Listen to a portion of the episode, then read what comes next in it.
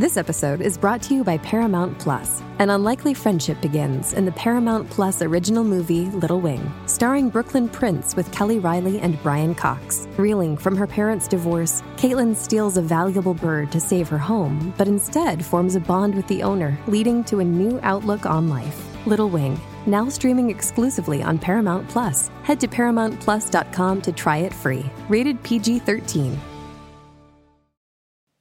Hello, and welcome to the American Patchwork and Quilting Podcast. I'm Lindsay Mayland, and I'm so excited to be here with you. Did anyone watch the Oscars last night? I just love award shows. Uh, I just think it's so fun to see people get dressed up and get honored for something that they put a lot of time and work into. And it just got me thinking that if there was a grand quilting award show, what would I be nominated for?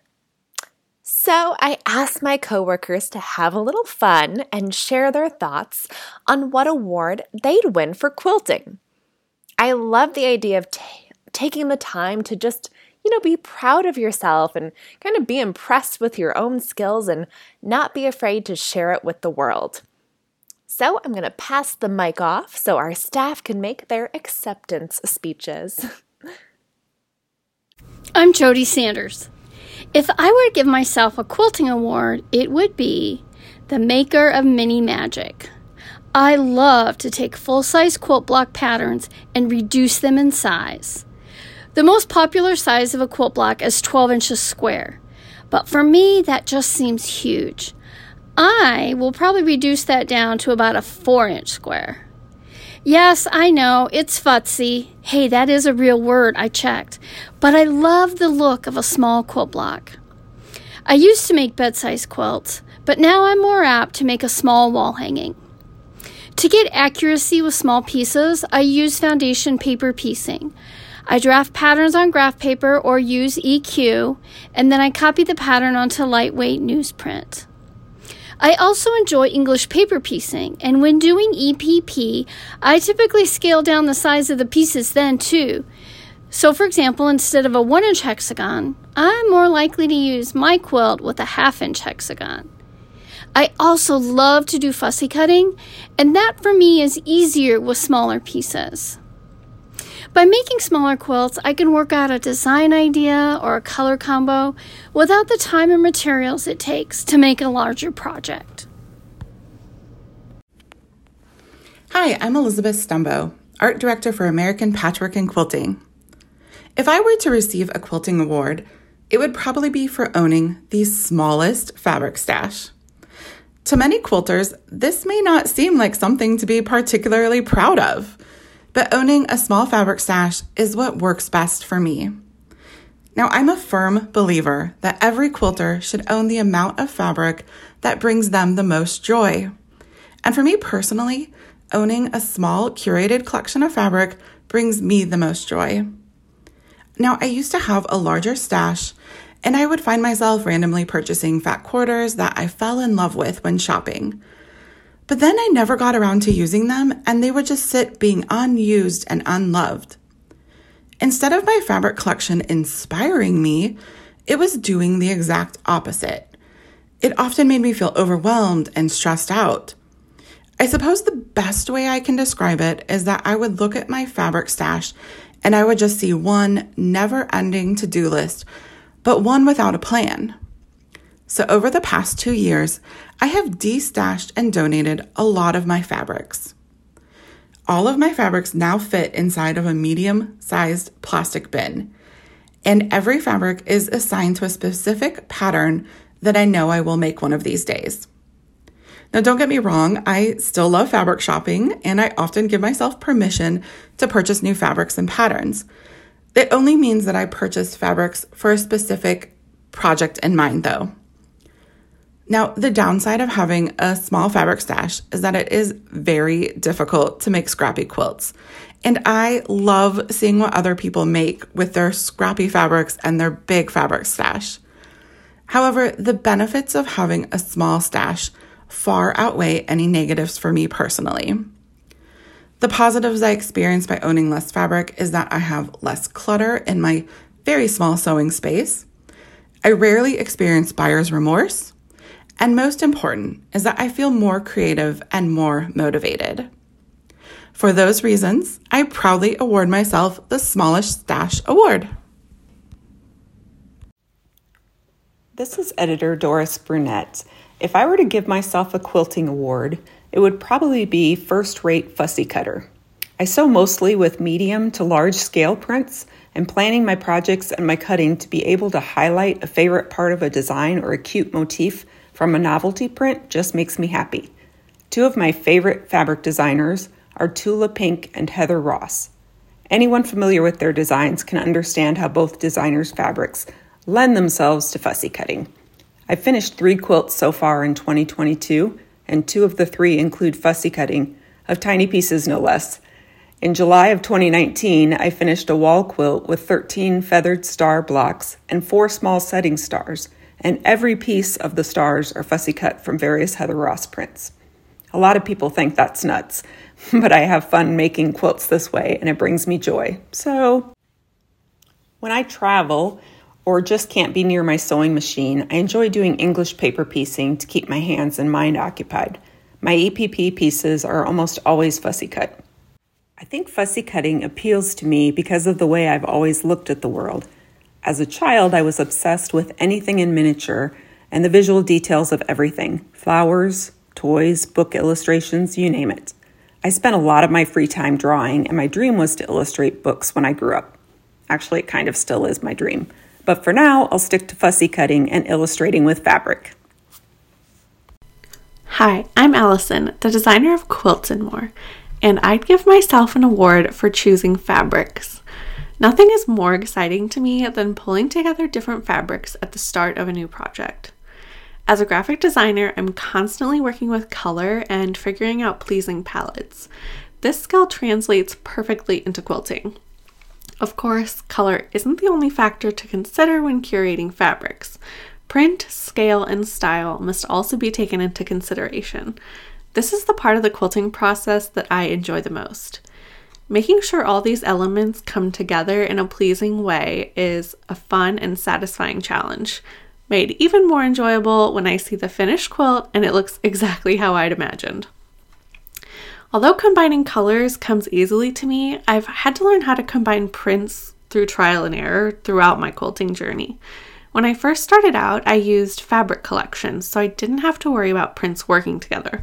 All the work was done for me. After using collections, I came to learn that the variety in print and scale were essential to making the overall look a success. I applied what I was seeing in collections into my own fabric pulls. For example, if I have a busy floral print, I make sure to balance it out with a small tone on tone polka dot. For every print I select from my stash, I also try to grab one that visually balances it out. Once I have all my fabrics selected, I take a step back and evaluate if everything is working together. From there, I either go with what I have or do a bit of substituting. Selecting fabrics and combining them in new ways brings me so much joy. When I'm in a creative rut, I sometimes just sit on the floor with all my fabric and play with different combinations, even if I have no plans on using them in a quilt. Hey, it's Lindsay. It's my turn to share what I'd be nominated for. And I think I would win the award for quilt math and changing a pattern for my needs. I've rarely ever made a quilt how it's written. Uh, I'm so bad at it, I see a pattern and immediately think how I'd want to change it. Could be changing the layout, uh, changing the colors, changing even the construction method, um, and even changing the size of the pieces and the blocks used in the quilt. I just cannot help it. Um, here's an example. So I was recently making a granny square quilt that was written for one and a half inch squares. But my scraps are cut into two and a half inch squares, and I did not feel like cutting new pieces. So I ended up using my scraps, which changed the size of the blocks, and that also changed the number of blocks I needed to make the quilt. And then I also changed the layout because um, I wanted the quilt to be more rectangular instead of square like the pattern. And then I had to redo all the math for the borders. so uh, I think I just, I will never settle for making a pattern one way. If I can make a pattern for my exact space, my exact fabrics, and my exact needs, and that kind of skill has opened a whole wide world of patterns and even inspiration up to me. And this is actually a really funny award to give myself because I went to school for journalism because I hated math. math was not my friend, um, words were my friend. So it's very funny that my journalism career ended up being a lot of math and a lot of writing too, but um, I'm I'm just very proud of myself that I can do the hard math and that I can write and alter quilt patterns as I need. So it's a skill I never thought I'd have, but it's one I'm excited to excel at. So I'd love to hear the quilting award you'd give yourself. So please email me at apqpodcast at meredith.com and let me know. Um, it's time to celebrate yourself, and I want to help and, you know, send positive emails back and forth. So we're going to take a quick ad break now, but when we come back, we're chatting with Jen Kingwell. Welcome back. I'm handing the mic over to Elizabeth for her chat with the amazing Jen Kingwell. Jen is an Australian quilt store owner, fabric and pattern designer, and she just published her second book called Quilt Recipes. I am just so, so thrilled that we could figure out the time difference to get this interview with her. So please enjoy. Well, Jen, thank you so much for being on the podcast today. We are just so thrilled to have you here. And I just have to say, it's perfect timing because this week I'm actually working on the layouts for the profile story that we're featuring for you in our August issue of American Patchwork and Quilting. So I am just so thrilled that our podcast listeners get to have this kind of a sneak peek introduction to you. Fantastic. It's lovely to be here. Yeah. So you are such a prolific quilter and designer and business owner. Um, I was thinking we could just start right at the beginning and just have you describe a little bit about your journey to where you're at right now in quilting. Look, I sort of I feel like I was led down a path to do this really because none of it, um, I know this sounds really weird, but none of it was really my idea. Mm. Um, the shop came first, and I bought into that with a friend because she was sort of um, just going through a, a time in her life where she was looking for something different and found a quilt shop that was for sale, wanted to buy it, but didn't want to do it on her own. So um, I joined her in that, but it was on a very part-time basis because I was still I'm I'm a midwife by trade, so I was still working as a midwife, and I just you know she really ran the shop, and I just float in and out and have a bit of a play with fabric a couple of days a week or something. So that was sort of the beginning, and then. um, she retired and I ended up with the quilt shop.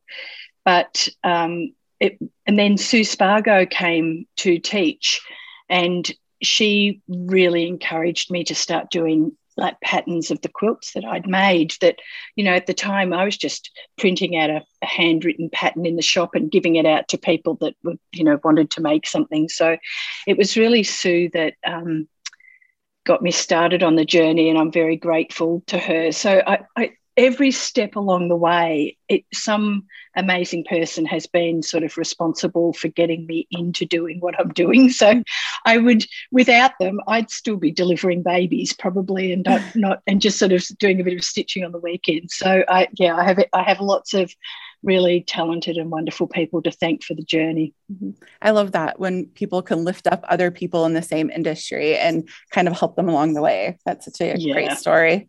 So, and I'm sure you do the same for other designers after you. I will try. Yeah. Yes. so, were you a quilter before you owned the, the shop part time? Yeah, look, I was. I, I made my um, very first quilt in the early 70s. Uh, when I started my nursing training, the, we had to live in the accommodation house. And the very first night there, I went to the communal um, sitting room, and people were making English like doing English paper piecing and making mm-hmm. a grandmother's flower garden quilt. And so I thought I had this little box of scraps that I'd collected over the years because my mum's best friend was a beautiful seamstress.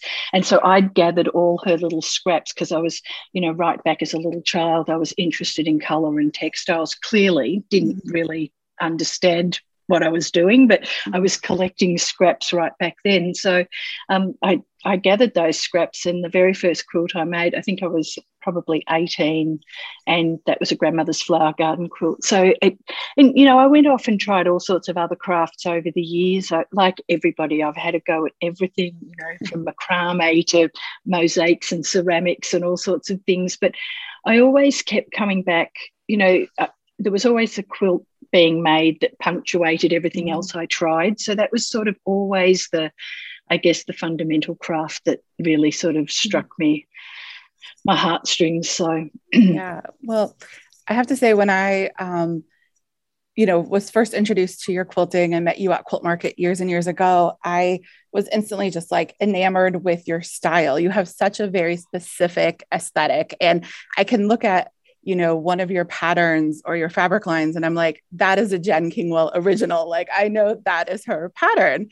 Um, for any of our listeners that might not be familiar with your style yet, can you kind of explain a little bit about what makes your patterns yours? It's really funny you say that, Elizabeth, because I, I sometimes struggle that I have a unique look. I sometimes worry that it's just sort of uh, I don't know. You know how I guess it, it's hard to sometimes look at your own work and be objective, I suppose. Mm. But um, I'm a relatively traditional quilter. Like I don't. A lot of the blocks I use are you know blocks that are in the um, you know public domain. I love things like churn dash and orange peel blocks and things like that. So um, I do design. Um, new blocks occasionally, but I do use a lot of really traditional blocks. And I guess the fabric, as far as the fabric goes, is I love, well, you know, I love a lot of fabric, a lot of different fabric in one quilt. So I am a true scrap quilter. Mm-hmm. And I think um, I, for me, it's all about the color. You know, like for, for me, making a quilt is about the choice of color and print. Um, and I don't love things that match incredibly well. Like I like that little point of difference with color that really. Um, I want to say it creates tension in a mm. quilt. You know, like if something's just not exactly the same shade or it's just not quite right, I think that's what adds a lot of visual interest. So, mm-hmm. um, yeah, I I, I, find that question really hard to be honest. yeah, I, I just make what true. I love. yeah. Oh, I love that. Yeah. yeah. Um, well, and I think like what you were saying about fabrics is that you that tension. It's like I look at some of your fabrics and I'm like, oh, I would never have thought to pair those fabrics or those patterns together. But every time you do, it just is beautiful. And the end result is just um, so stunning. And I, I feel like some of those things that maybe other quilters might shy away from, like combining bold stripes with like delicate florals like you embrace that a lot of the time yeah i do and i i always say that when i'm teaching a class and we're talking about this a lot of people will um, you know for example might say i love contemporary fabrics. So they will never shop the reproduction section of a store because uh, that's reproduction. I don't, you know, like reproduction fabrics. But there are so many things that work together. So you can put some of those quirky reproduction stripes or, you know, just some of those like the poison greens, the cheddars and things that pop up in reproduction that will work so beautifully with a, a contemporary line of fabric.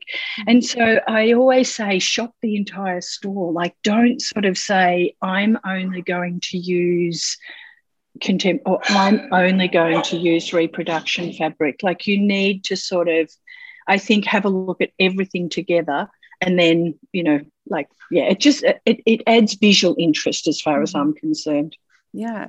So when you, um, so you're also a fabric designer for Moda and you've had several fabric collections.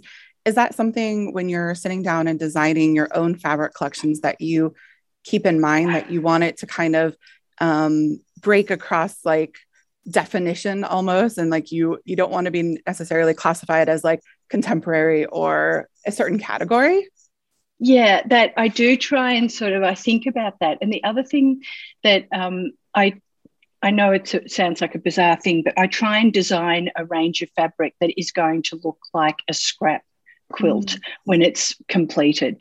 So I, it sort of goes against, I guess, what a lot, of, a lot of other designers, when they're designing a line of fabric, they want it to coordinate and work really well together. Mm. I'm trying to sort of um, think about when we put these prints together that you will get that scrappy quilt look from one um, fabric range. And sometimes it works better than others, I will admit. Some of my fabric ranges have been more successful than others, but mm-hmm. um, that that's sort of part of what I'm thinking about. Yeah, I mean, I think that's what makes it so unique too, because for for someone like myself, I'm not a big scrappy person. I don't have a big fabric collection, but I look at your quilts that are scrappy and I'm like, I want to achieve that look. And how do I do that if I don't have an extensive stash? Well, I can purchase your fabrics and you've already yeah. kind of helped set that tone. So I really appreciate yeah. that about your fabrics. Thank and you. So I think they're really fun. Um, where do you find your inspiration when you're sitting down and working on a new fabric line or a new pattern? You know, it's like that old saying of inspirations everywhere. It's so true. And I think one of the best lessons in life that I ever had was I was really fortunate one to spend a day with Kaffe Fassett and Brandon mm. Mably. And we went to a couple of art museums and it was and then had a walk through like a garden and just just sort of spent basically just spent the day together having a look at things. And I watched Kaffe and how he looked at the world and he he pointed out a couple of things to me during the day that I thought I literally have been through this part of town a million times and I've never noticed that because it was uh, the shadow that the tram, you know, that we have trams like trolley cars. Uh-huh. It was the shadow that the wires that they run on made on the road from this. Mm. And I thought, I have literally driven through this intersection thousands of times and I've never once noticed that that and so it for me it, he, he opened up a whole new sort of way of looking at just common day things to see print and pattern and it was a it was a really wonderful experience. Yeah that sounds incredible. What a great opportunity. Yeah, yeah for sure. I was very fortunate. Great. Well so we've talked a little bit about your patterns and your fabric lines now I want to talk about your book because you've published your very first book. yeah, well, it's actually my second book, but oh, it's the second. first one that we've published. Yeah, That's so published. I did one. I did one. I think that came out in 2015, which was the very first one I did. But this one, yeah, I, we self-published. Just um, I had this like really clear vision about what I wanted, and mm. I didn't. Um, I wanted it to be exactly what I wanted it to be. So I felt that we had to do it ourselves so that we could get that um, translation and have it finished that way. So it um, was a huge learning curve because it was just a really small team that worked on it. And mm. um, yeah, it was it was it was fun, but it was it was a it was a big learning curve for yeah, us. Yeah, I bet. So the book is called Quilt Recipes and yeah. it's really unique format and it is just like when i hold it in my hand it's i just have to tell our listeners like it is beautiful. Like the feel of it the look of the photography every detail is just stunning. So congratulations. Like i, I feel like you've definitely achieved what you set out to do. Um, but yeah so it's called quilt recipes. Could you tell us a little bit more about what readers could find inside of the book? So yeah, the, the name was just such a simple. We were trying to come up with like some fancy name. And and um, so the book contains both quilt patterns and my recipes from my childhood. And so when we were um, working on it and we had some you know a mood board. We had um, on one side quilts and on the other side recipes. And so we were looking for a name and then we we're like quilt recipes. like, you know, and my first book was called Quilt Lovely. So we thought it sort of follows that theme of, you know, so that's how the name came about, which was quite funny. But mm-hmm. um, I've I've had I had this idea of doing this book for uh, look. I say 10 years, but I think probably now it's more like 15 years or something. and I'd always thought I wanted to. Um, my mum wasn't a crafter or a sewer in any way, but she was a beautiful baker. And so she, growing up as a child, if you know anyone from the birth of a baby to you know someone losing a loved one mum would show her her love language, I guess, for the want of a better word, mm-hmm. um, in food. And there was always a, a, big bake up, and she'd pack it beautifully in a basket with a, you know, check tablecloth, and a, a bundle of food would be left for people on their door. And I, you know, it's a very country thing, I think, to do here in Australia. So I'd sort of grown up with that. Um, I guess it was just such a fond memory for me. Mm-hmm. And now I find that people will make a handmade gift for someone in a similar way. So, you know, like it, nothing says you love someone or care about someone as much as a some sort of handmade gift. And so I came up with this idea that I wanted to sort of marry the two together and showcase the family recipes that I had grown up with, but also then with what I do and how I show, you know, love and affection to my family and what have you mm. by making things. So um, that that was the concept behind it. But there was a lot of talk about it, and it probably took the good old coronavirus to really sort of. You know, I wasn't traveling for work. I had more mm. time on my hands, and so it was like, and and we had the right team together. So it was, mm. we'll do it now. So yeah, yeah. that's how it came about. Oh, that's great. Well, I see a lot of. I mean, I love what you say about you know people doing hand making gifting handmade things whether it's food or quilts because i do feel like a lot of those things like punctuate milestones in people's life. You have a baby you drop off a casserole and you drop off a baby quilt. Someone gets married yeah. the same kind of thing. So it's such a unique idea to think about how quilting and baking has those similarities. And yeah. also you i think i read this in your book that you said that both quilts and food symbolize comfort Yes, so, yes, that's really special. very much. I, I I feel that that's very much the the case. You know, like if you're feeling a bit down, to snuggle up in a quilt and have a cookie, you know, has to brighten up your day. Sounds like the perfect solution. yeah, yeah. Well, and you and you ended up dedicating the book to your mom, right?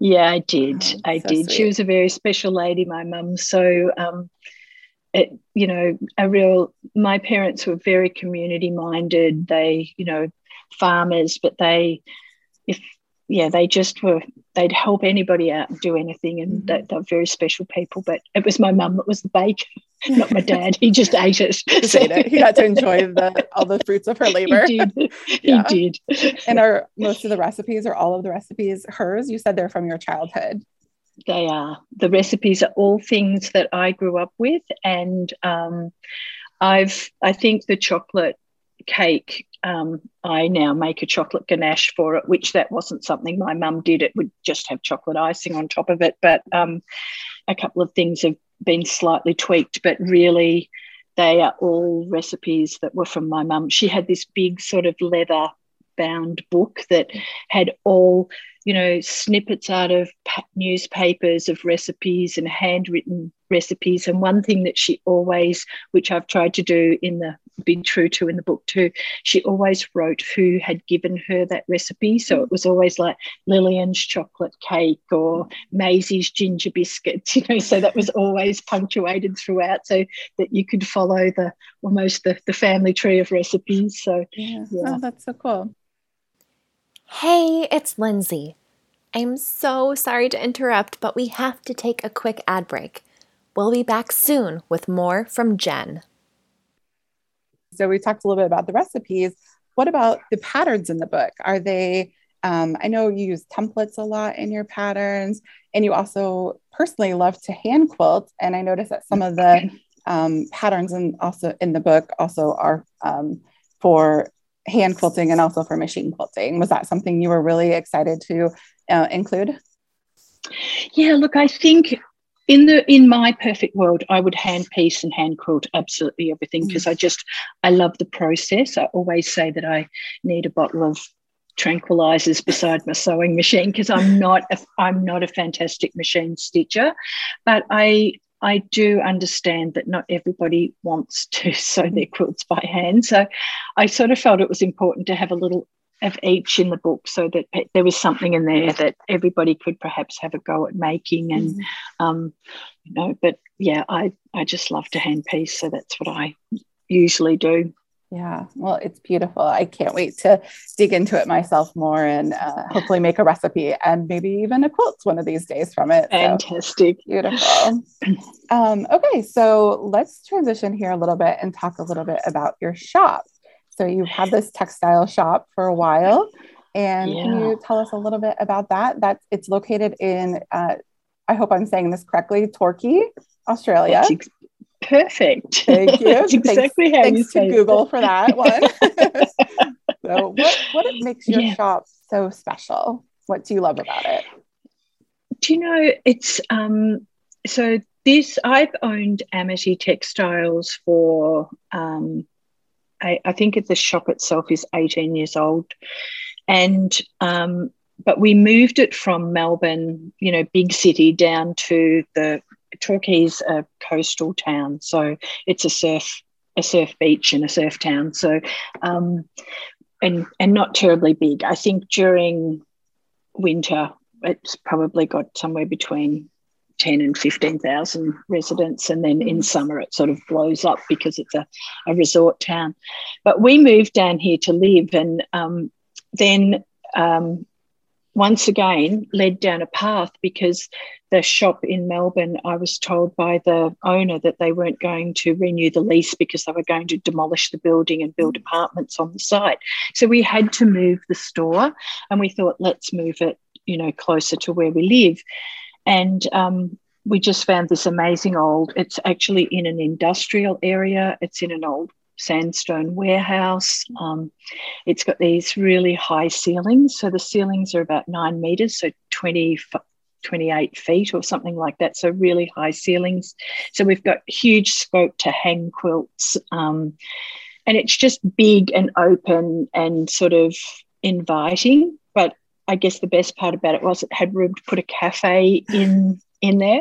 So we have a cafe which, you know, ties in with the book so well because um, we have a pastry chef, Tana, who mm. bakes everything on site. So it's all um, homemade and just delicious. And so the store smells amazing because there's always coffee brewing and um, and cakes baking. So yeah, it's it it just adds sort of like another um, sensory dimension to walking into a fabric store. I mean, we're already hit with color and print and all sorts of things like that. But then you have the the sensory experience of all those amazing smells. So it, yeah. it to me, it's like a marriage made in heaven. Sounds like a quilter's paradise. I would never yeah. want to leave. it's it's a bit of a trap. I actually used to have it. My studio was in the store. Mm-hmm. Um, so we've got offices upstairs, and I had my studio there. But the coffee, the cake, and then just the um, interruptions and that was me interrupting myself by going downstairs to, to play and talk to people all day. I've actually moved I, I work mostly from my studio at home now just because i'm a bit more prolific when i'm here. Probably a little bit more focused. I totally understand that. Well it sounds like an amazing place that you've created and an amazing community too that you've created so yeah it's pretty you, special host lots of events there too in classes or? You know that was the whole idea. We've got like quite a big workshop area. We can seat 32 people really comfortably but mm-hmm. um and also when we were designing it everything is on wheels. So the fabric shelves and everything, if we want to sort of host a bigger event, we can move everything to one side, mm-hmm. which is pretty special. And we were having and doing some amazing events. And then, of course, you know, the last two, know, two and a two years, we haven't really done anything at all. We used to have things like um, lunch club where Tana, our chef, would cook lunch for everybody while they, you know, sat and mm-hmm. stitched for the day. And we had a whole weekend retreat um, called Handcrafted, which was going to become an annual event. But of course, we haven't had that for a couple of years. And mm-hmm. um, but we do, we're just sort of starting to think about getting the workshops up and running again now. I've been a little bit tentative about every time we seem to plan something, we'd get another wave of Yeah. of COVID, and you know everything would be sort of closed down again. So we've we've really taken our time to get mm-hmm.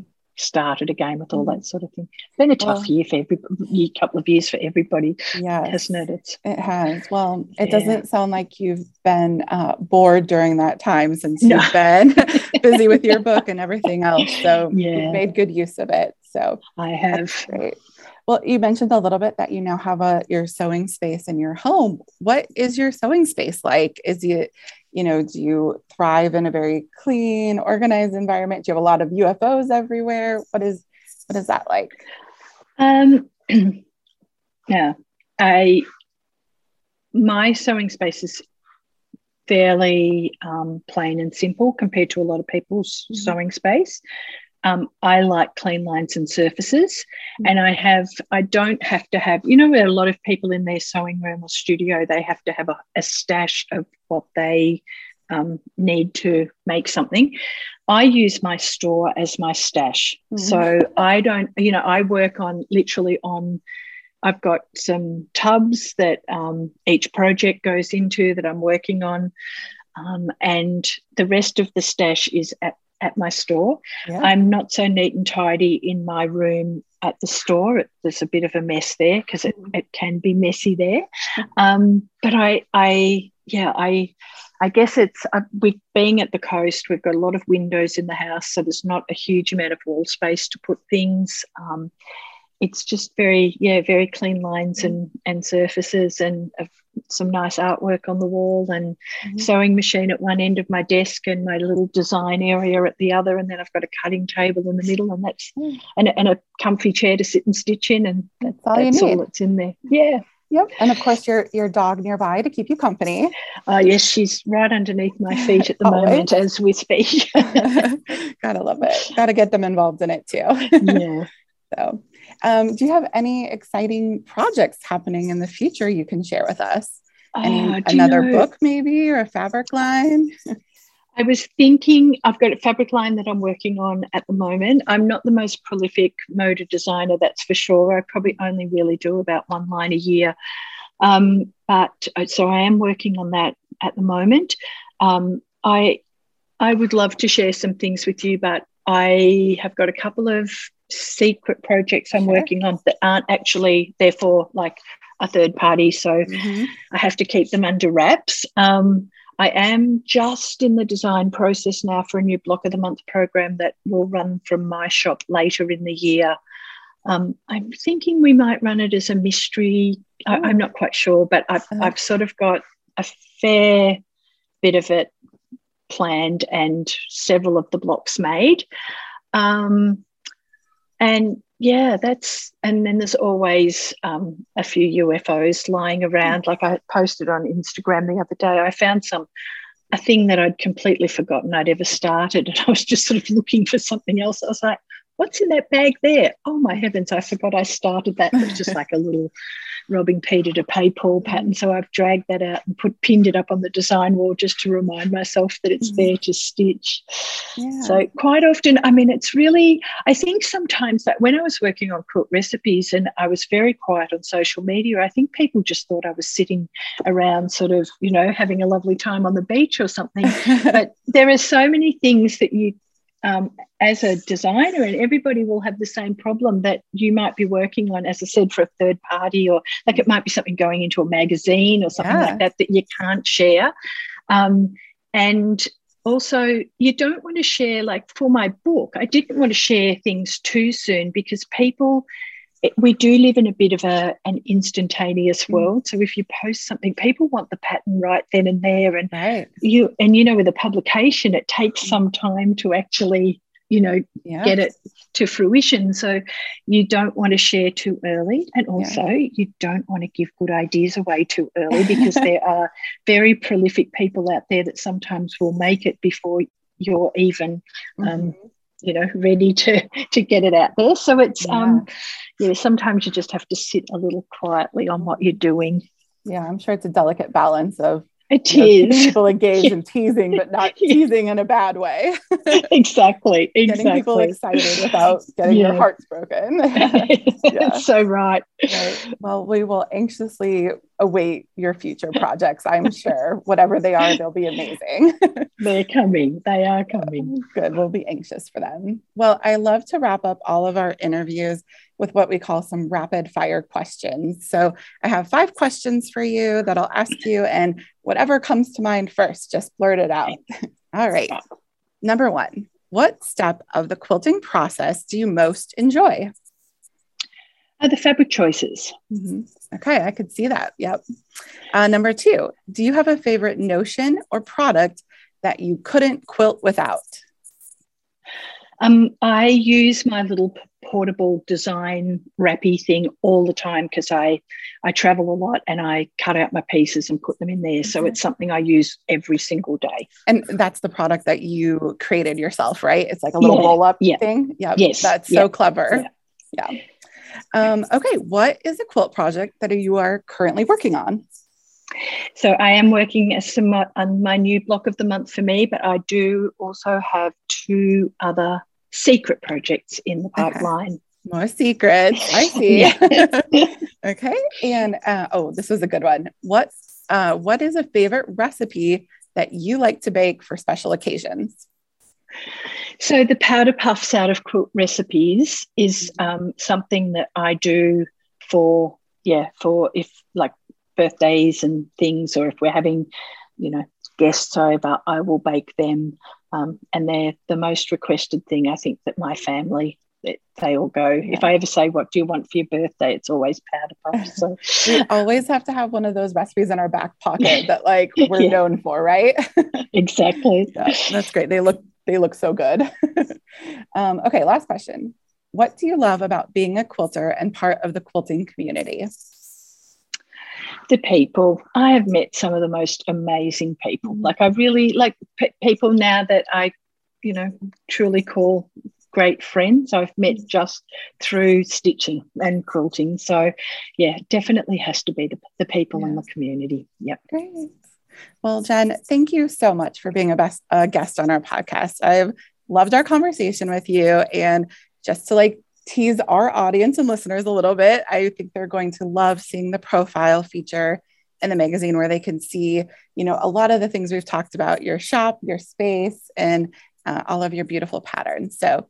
Thank you. It's been such fun talking with you today. oh, thanks so much for having me and i hope i'm going to be at market in october so i hope i'll see you Oh, okay that would be so great. And I cannot wait to try and make those ginger biscuits from your book. They look so Oh, they- delicious.